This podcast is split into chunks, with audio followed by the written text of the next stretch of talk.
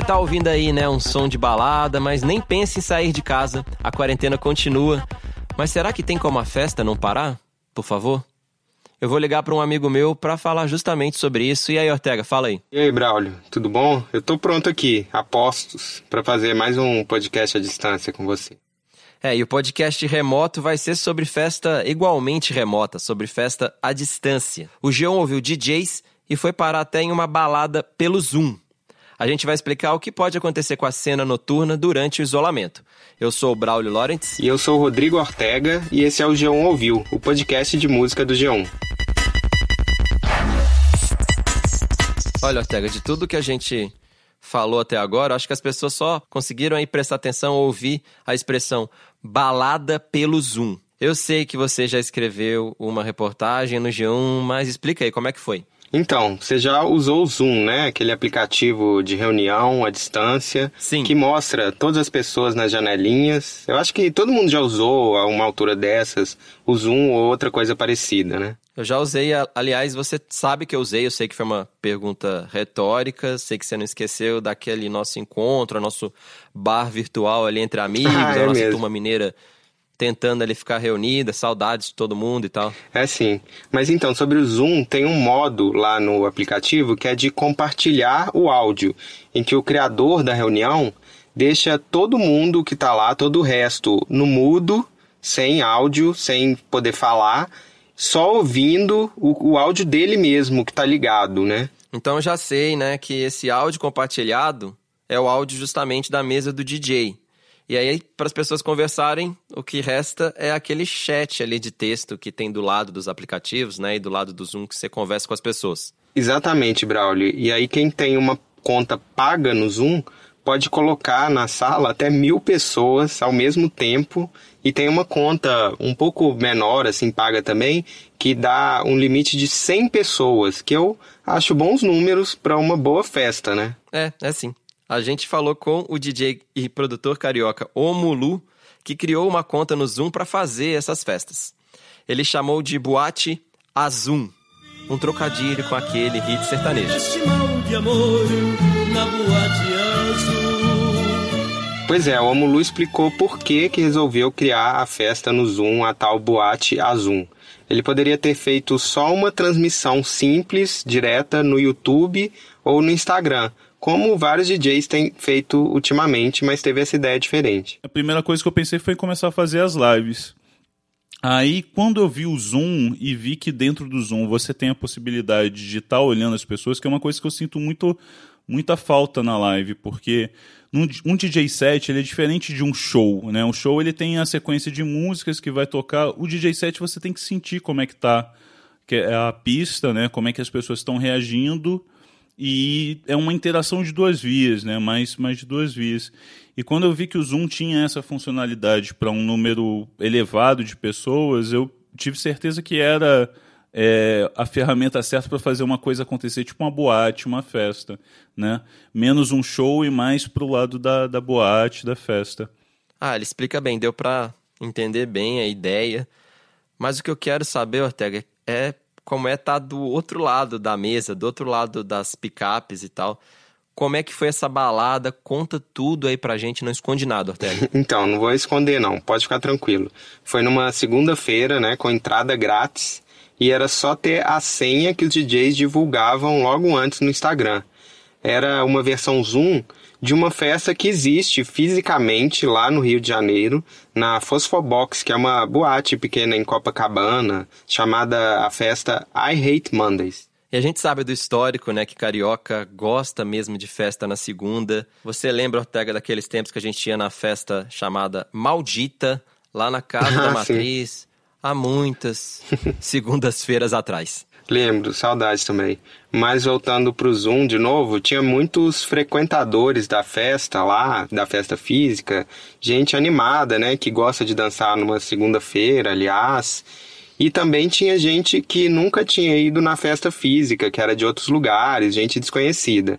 Em geral, tinha assim sempre umas 45 pessoas lá na pista virtual. E a maioria ficava dançando, ou ficava com a câmera ligada, ou ficava ali só olhando sem ligar a câmera? Então, Braulio, no começo tinham duas pessoas, eu entrei lá por volta das 11 horas, que era o horário marcado, tinha duas pessoas dançando em pé.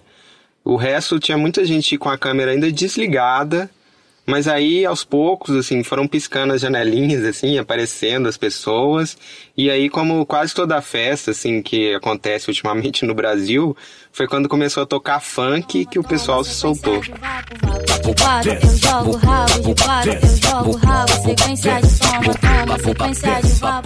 E aí era um monte de janelinha com as cabeças balançando, assim, umas em pé, outras sentadas mesmo, umas bebendo, aí rolavam uns brindes coletivos assim pra câmera, com os copos. E o dress code, Ortega? Me conta aí, acho que todo mundo que tá ouvindo quer saber, porque é uma parte importante também de uma balada, né? O visual. Todo mundo quer saber qual é o dress code. Ó, oh, tava bem variado. Tinha gente de pijama, gente dançando de salto plataforma, gente sem camisa, gente de camiseta normal, no caso eu. Mas o acessório, assim, que eu achei o hit da noite, assim, e que fica muito bem na câmera, assim, de noite, no zoom, aquela coisa, dá, dá um colorido para aquela coisa preta do zoom, é aquela luzinha, tipo de Natal piscando, tinham algumas pessoas com essas luzes na cabeça, em volta do óculos, assim, e o pessoal do chat amava, assim, todo mundo elogiava. E outra curiosidade é também qual papo que rola, assim, nesse chat, nessa festa, e tem flerte, tem, sei lá, esse clima de paquera, gente, gente bonita em clima de paquera, ou era povo mais de boa? Então, era uma conversa, eu achei bem simpática, assim, todo mundo receptivo, todo mundo que levantava para dançar, né, que tinha coragem de levantar, o pessoal elogiava, incentivava. E aí tinha paquera, assim, claro, né, como toda balada. Teve uma hora que um cara levou o celular para fazer o jantar, ficou mostrando ele fazendo o jantar ali no começo da festa. E aí alguém falou, eu quero pegar esse cozinheiro aí. Enfim, tinha essas cantadas, assim, né? E aí teve uma hora que uma menina foi dançar e o cachorro dela apareceu e começou a morder ela. Aí ela pegou o cachorro, começou a dançar meio assim, tipo um forrozinho com ele, mas não tava tocando forró, não. Era a hora que tava tocando funk mais frenético.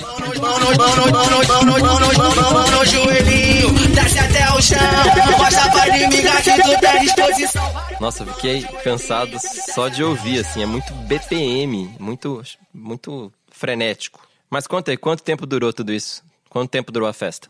Então, teve uma hora que um DJ falou: aí, gente, eu tinha colocado um ratatouille no forno e ele queimou.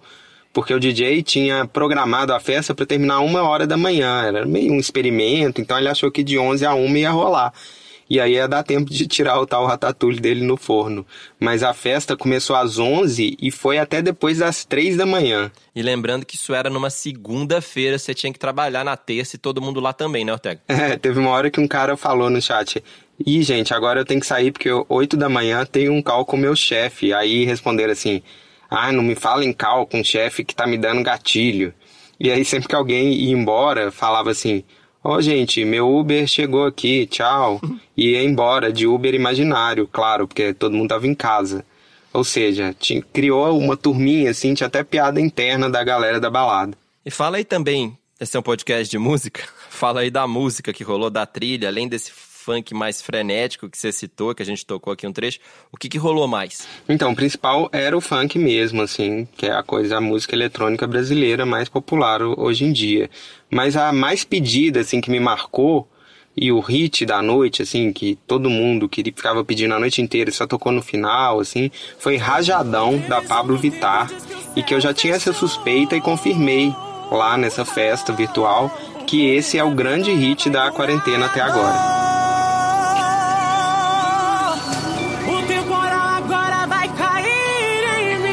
Quando rolou essa música, foi uma chuva de amém no chat, o pessoal escrevendo amém, assim, foi o auge. Aí o pessoal começou a falar que amava todo mundo, aquele clima, o pessoal já tinha bebido, clima de fim de balada, assim. E o cara mais animado prometeu, escreveu assim: quando o coronavírus acabar, a gente vai balançar a raba juntos, enfim. Foram quatro horas muito divertidas. E Ortega, você fez também amigos de balada? Sempre é bom fazer amigos na balada, e pelo que eu sei, você não conhecia ninguém antes da festa, né? É, pois é. Eu tava lá, assim, sem conhecer ninguém, mas no final eu reconheci uma pessoa pessoa pelo nome, uma menina, porque eu vi o nome dela e lembrei que ela já tinha brigado com a gente, inclusive com você, Braulio, nós dois no Twitter. Ela é cantora e ela discordou, contestou aquele podcast que a gente gravou há um tempo sobre os produtores musicais que pediam participação nos direitos autorais das músicas. Ah, aquele podcast, né? Quem quiser ouvir, corre aí. Que é sobre a treta, né? Entre a Anitta e a Ludmilla. E eu acho que eu sei quem é que você tá falando, sei. Acho que eu reconheci a história dessa, dessa moça.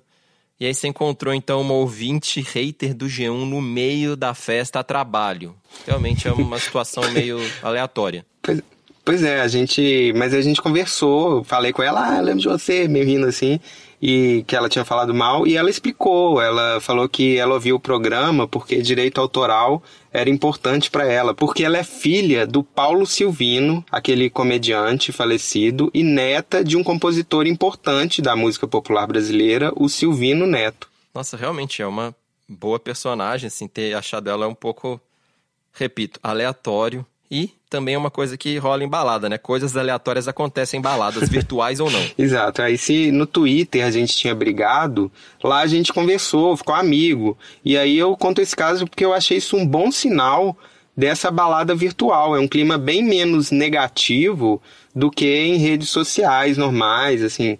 Só para você não achar que eu tô mentindo, Braulio, eu liguei pra Isabela Silvino para ela contar como que foi a balada pra ela. Ah, no início eu fiquei meio assim, eu ainda fiquei pensando, poxa, será que eu ligo a câmera mesmo? Tipo, né? Até organizei meu quarto que tava meio bagunçado, dei uma organizada pra ficar legal, né?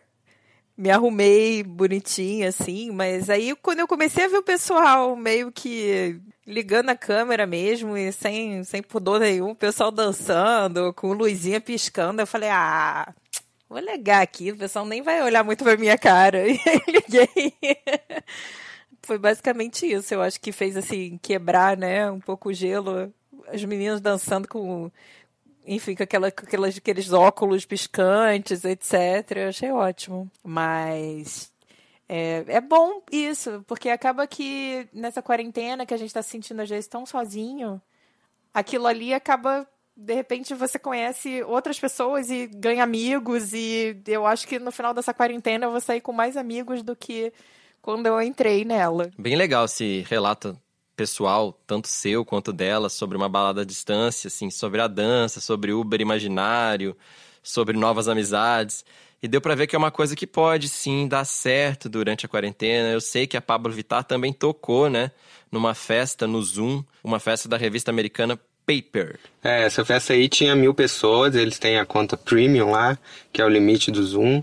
Tem também um coletivo de Londres fazendo festas no Zoom chamada Queer House Parties, que também é para mil pessoas, sempre dá o limite, e reúne o público LGBT, que é um público fundamental na cena de música eletrônica, né? Mas além dessa parte de reunião pessoal, tem também o problema que a gente tem que falar do mercado, né? Porque essa pandemia foi um apagão nessa indústria de música eletrônica, nessa indústria da música de balada e tal. Isso. Só em Berlim, que é a cidade meca dessa cena, assim, as festas eletrônicas movimentam um bilhão de reais por ano na economia da cidade.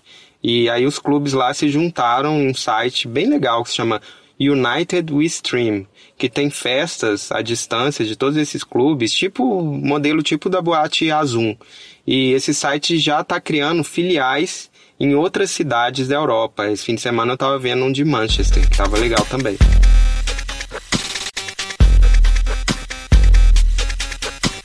E nos Estados Unidos, Braulio, já tem uma balada virtual ou uma conta no Zoom chamada Club Quarantine ou Club Q, que já tem matéria na imprensa americana falando que é o lugar mais quente para se estar na cena noturna durante a quarentena e eles cobram ingresso de 10 a 80 dólares para se entrar nessas festas, todas lotadas, né, com a, o limite de mil pessoas no Zoom. Já tem é, uma conta no Instagram com 45 mil pessoas seguindo, gente que tenta entrar nessas festas, ou seja, é uma alternativa aí para eles, para amenizar o prejuízo dessa cena. O Brasil ainda não calculou o prejuízo das casas noturnas, mas a gente já sabe que ele não vai ser pequeno. Uma pesquisa do Instituto DataSim, do final de março de 2020, mostrou que o prejuízo geral do mercado da música já era de mais de 480 milhões de reais. Braulio, mas sabe assim, por trás desses números que você está dando aí, tem uma coisa que me dá até uma esperança, é que essas casas fecharam, mas a ligação assim, entre o público e os DJs parece que continuou a mesma, assim, não fechou, não. É, só a gente acompanhar as lives dos DJs mais populares do Brasil. O maior destaque da quarentena, que virou quase uma atração oficial dos after dos sertanejos, é o Denis DJ. A última transmissão dele no YouTube deu 5 milhões de visualizações no total. Denis DJ! DJ!